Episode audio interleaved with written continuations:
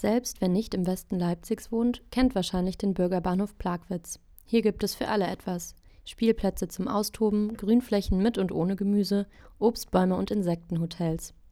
Generell ist es für Menschen ein Raum zum Durchatmen, eine grüne Oase, in der kein anderer bestimmt, was dort zu tun oder zu lassen ist.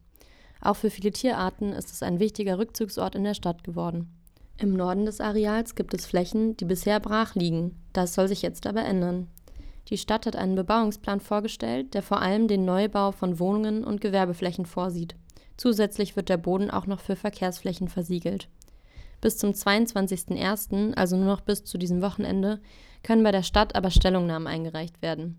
Das geht entweder per Post, per E-Mail oder mit einem Online-Formular. Die Pläne und die Möglichkeit der Äußerung dazu findet ihr, wenn ihr Grüner Bahnhof Plagwitz in eine Suchmaschine eurer Wahl eintippt.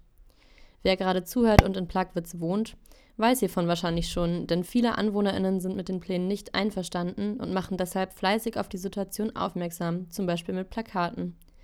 In einer Telegram-Gruppe dazu sind fast 500 Mitglieder. Hier wird sich vernetzt und organisiert und es gibt auch Vorlagen für Einwände, die genutzt werden können, wenn man die eigenen Gedanken nicht so gut verschriftlichen kann oder möchte. Hier habe ich nach Leuten gesucht, die mir ihre Perspektiven auf den Bürgerbahnhof und den Bebauungsplan schildern wollen und habe mit drei von ihnen gesprochen. Zunächst erzählen euch Rika und Maddie, warum ihnen das Areal so am Herzen liegt. Ich wohne in der direkten Nachbarschaft. Ich gehe mit meinem Hund sehr oft sehr gerne dort spazieren und genieße einfach diese nahegelegene Freiheit so unglaublich sehr. Ich finde das einfach ein geiles Gelände. Immer wenn ich Besuch habe aus anderen Städten und wir da langgehen, sind alle auch total begeistert von diesem Gelände. Natürlich gerade im Sommer. Es liegt mir persönlich einfach viel am Herzen, dass das so bleibt, wie das ist und nicht einfach abgegeben wird. Da ist auch das Halter des Wolfs im Außencafé. So mit Ausnahme davon ist dieses Gelände halt komplett nicht kommerziell. Und das ist, glaube ich, so mein Punkt, dass es so wenig nicht kommerzielle Räume gibt, Räume, wo man einfach hingehen kann und nutzen kann und das Geld ausgeben nicht im Zentrum steht und ja auch als Hürde dann oft existiert. Nicht alle können mit der Bahn irgendwo hinfahren, wo es grün ist. Neben dem Bürogebäude zu spazieren, ich glaube, das macht einfach nicht so viel Spaß. Die beiden sind mit den Bebauungsplänen also nicht einverstanden, wie sie mir erzählt haben. Dazu kommt, dass sie schon vorher im Stadtteil Veränderungen beobachtet haben, die man unter dem wissenschaftlichen Begriff Gentrifizierung fassen kann. Ganz einfach gesagt beschreibt das einen Prozess, in dem ein Stadtteil aufgewertet wird, zum Beispiel durch luxuriöse Sanierungen und die Eröffnung hipper Cafés. Dadurch steigen die Mieten und viele Menschen müssen wegziehen, weil sie sich das Wohnen nicht mehr leisten können. Gentrifizierung und die darauf folgende Verdrängung lassen sich mittlerweile fast überall in Leipzig betrachten. Der Westen ist hier mit seinen schicken Industrielofts aber besonders präsent. Ja, ich sehe halt, wie viel abgerissen und gebaut wird und auch Brachflächen gebaut werden hier im, im Stadtteil Plagwitz. Und ich habe mich so immer damit getröstet. so ja, aber es gibt den Bürgerbahnhof. Ich stand immer unter dem Eindruck, dass der auch safe ist in der Form. Und ja, habe dann eben von diesen Plänen gehört. Ja, war einfach ein bisschen, ein bisschen entsetzt. So, ich bin gemerkt, okay, krass, es sind wirklich keine Flächen safe davor. Ja, wenn so eine Gentrifizierung dann in der, in der ähm, direkten Nachbarschaft immer wieder passiert, dann für mich als Freigeist, als eigentlich alternativ lebende Person, ja, mich beängstigt das dann, dass ich irgendwann in, weiß ich nicht, fünf oder zehn Jahren in, in so einem zugebauten Stadtteil lebe. Das möchte ich einfach nicht. Kritische Punkte gibt es auch im Hinblick auf Klima und die Umwelt. Der BUND lehnt die Pläne beispielsweise in Teilen ab. Der Bürgerbahnhof sei eine wichtige Kaltluftschneise und diene als Verbundelement für Biotope, sagt er. Maddie schildert ähnliche Bedenken. Was auch nicht berücksichtigt wird, ist auch diese Stadtklimaanalyse, die 2019 gemacht wurde.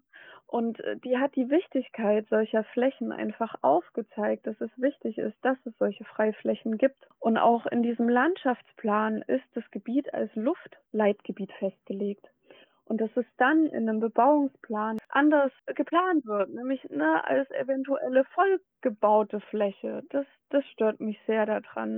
Bevor man Kritik äußern kann, muss man natürlich erstmal wissen, dass es solche Pläne gibt und sie dann auch noch verstehen.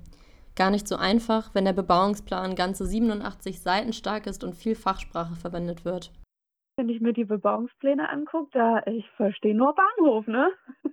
ja, man muss auch überhaupt erst wissen, dass diese Pläne existieren. Ich war jetzt auch eben auf der Instagram-Seite der Stadt Leipzig. Da ist kein Wort darüber, über irgendetwas.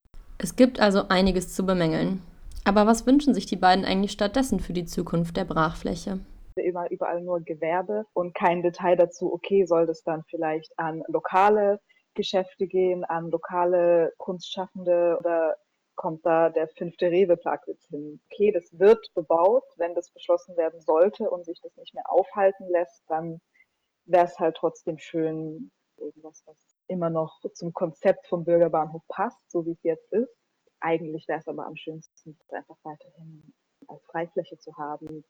Ich finde diese Urbanität und dieses Wilde und dieses einfach nicht festgelegte, was es eigentlich ist, finde ich total schön, weil da entstehen dann auch so neue Dinge wie, sei es eine Jam-Gruppe oder sei es eine Rollschuh-Disco oder ein gemütliches Lagerfeuer. Ich entstehen halt so schöne Dinge und ich finde das, das finde ich eigentlich das Angenehmere. Deswegen würde ich zum so lassen tendieren. ich habe außerdem noch mit Wilfried gesprochen. Der wohnt schon länger in unmittelbarer Nähe des Bürgerbahnhofs. So lange, dass er dessen Anfänge in den späten 2000ern selbst mitgestaltet hat. Er hat mir erzählt, wie die Kooperation zwischen ihm, anderen BürgerInnen und der Stadt Leipzig damals ablief. Da hat sich dann hier aus der Nachbarschaft eine Gruppe zusammengetan und da ist dann sehr kurzfristig sind dann auch mal Vertreter von der Stadtverwaltung da mit dazugekommen, die dann immer so punktuell zu unseren Meetings also mit dazu kamen. Und es ist so gewesen, dass ein größerer Teil oder fast alle Bürgerprojekte, die wir damals wollten, dass die auch umgesetzt worden sind. Ganz so einfach war dann aber doch nicht alles. In so einem Prozess treffen viele Interessen aufeinander. Und dazu kommen dann noch mehr Richtlinien und Auflagen, die es zu erfüllen gilt. Also die Stadt, entweder die Stadt als Planer oder auch eine Immobilienfirma, die gehen eben sehr anders an die Dinge ran. Das heißt, da sind immer irgendwelche finanziellen Forderungen im Vordergrund. Dann ist es eben so, dass die Stadt wiederum an Vorgaben gebunden ist. Das heißt, es waren Gelder vom Land Sachsen, es waren Gelder von der Bundesrepublik und es waren Gelder von Europa, also europäische Fördermittel. Und jeder dieser Fördermittelgeber stellt natürlich eigene Forderungen und die müssen dann auch wieder umgesetzt werden. So, und das Ganze ergibt dann zusammen doch ein ganz schönes Konglomerat, wo man als Bürger nicht im ersten Moment gleich durchsieht, warum ist das so. Und das ist dann so ein bisschen ein Lernprozess. Diese Komplexität führt zu einer gewissen Starre, die dazu führen kann, dass die beteiligten BürgerInnen resignieren. Ich habe das Gefühl, es ist mir als Bürgerin tatsächlich eine Möglichkeit gegeben, einen Einwand zu bringen. Ob das bringt, weiß ich allerdings nicht, da ich gerade persönlich merke, wie sehr dann doch die Investoren und die Grundstückseigentümer eigentlich auch die Fäden in der Hand haben. Und da macht mir auch dann, das macht mir auch dann tatsächlich wieder Angst, wie viel kann die Stadt dagegen eigentlich noch ausrichten. Für das, was Maddie da beschreibt, gibt es auch ein wissenschaftliches Konzept, das nennt sich die neoliberale Stadt. Der Neoliberalismus möchte möglichst freie Märkte und möglichst wenig staatliche Eingriffe. Er ist also gegen Instrumente wie beispielsweise die Mietpreisbremse und sorgt dafür, dass Dienstleistungen wie die Müllabfuhr nicht mehr von der Stadt, sondern von privaten Unternehmen ausgeführt werden. Diese Denkrichtung ist vor allem in den 90er Jahren sehr erstarkt und hat dazu geführt, dass Städte eher wie Unternehmen funktionieren, die profitabel wirtschaften sollen. Man merkt schon, dass hier Menschen und ihre Bedürfnisse nicht mehr im Vordergrund stehen. Ein gutes Leben gibt es nicht für alle, sondern nur für die, die genug Geld auf dem Konto haben. Leipzig und andere Städte verkaufen also ihre Grundstücke und Immobilien, über die dann nicht mehr richtig demokratisch entschieden werden kann. Stattdessen haben die neuen EigentümerInnen das letzte Wort. Profite stehen auch hier ganz oben auf der Prioritätenliste und ein Neubau mit schicken Eigentumswohnungen schneidet in der Hinsicht besser ab als ein Spielplatz, ein Park oder ein offener Raum für alle. Ihr seht hier also, wo die Verbindungen zwischen dem Neoliberalismus und der Gentrifizierung liegen. Diese Gedanken finden sich auch in den Plakaten der wachsenden Bürgerinneninitiative wieder, auf denen groß steht Ein Park für uns statt Profite für Immobilieneigentümerinnen.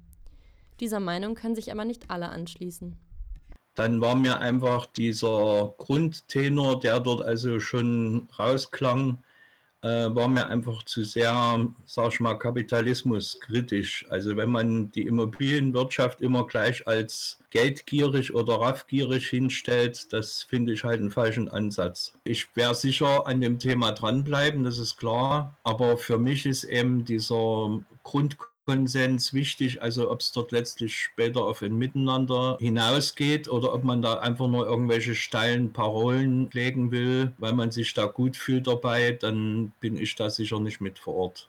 Diese Kapitalismuskritik scheint aber nicht alle abzuschrecken. Und so fand vorletztes Wochenende ein Treffen engagierter AnwohnerInnen auf dem Gelände statt, bei dem sich ausgetauscht und über das weitere Vorgehen beraten wurde schätzen, es waren rund 70 Leute da. Komplett durchgemischtes Spektrum, super bunt, von der Mutti mit dem Kind, über dem Punker von der Ecke, über die ältere Dame aus dem Haus. Also es war total bunt und äh, gemischt. Ja, also ich würde sagen, wenn sich hier eine, eine Bürgergruppe aus dem Viertel findet, die starkes Interesse haben, hier Projekte umzusetzen, dann sehe ich dafür auf jeden Fall gute Chancen. Meine Einschätzung ist, dass diese Planungsprozesse zwischen Bürgern und Stadt, dass die einmal sehr anstrengend sind, aber auf der anderen Seite auch lohnend. Ich finde, wenn wir schon als BürgerInnen dieses Tool bekommen, diese Möglichkeit bekommen, okay, die Stadt will sich anhören, was wir dazu sagen, dann sollte das auch genutzt werden. Und das, das frustriert mich tatsächlich auch ein bisschen, dass ich so vielerorts mitbekomme, wie sich alle darüber ärgern, aber so wenig Leute wirklich diese, ja, diese Möglichkeit nutzen. Mein Wunsch wäre, egal, ob da jetzt was gebaut wird, ob eine Grünfläche draus wird, dass die Bürgerbeteiligung da einfach im, im, im Zentrum von steht, dass es weiterhin ein Nachbarschaftsprojekt ist. Dafür scheint diese Organisation von unten auf dem besten Weg zu sein. Für euch ZuhörerInnen also auch nochmal der Aufruf. Schickt eure Stellungnahmen an die Stadt und bringt euch in die BürgerInneninitiative mit ein, wenn ihr dazu die Kapazitäten habt. Ein kleiner Spaziergang durch Plagwitz mit einem aufmerksamen Blick für Plakate bringt euch dafür alle Informationen, die ihr braucht, wenn ihr zum Beispiel der Telegram-Gruppe beitreten möchtet. Vorstellen, dass, ähm, dass wir aus diesem kleinen Kampf für diese kleine, süße Brachfläche, dass wir trotzdem uns im Hinterkopf behalten oder uns immer wieder die Frage stellen, was passiert mit unserem Stadtteil und was wollen wir als Bewohner und Bewohnerinnen.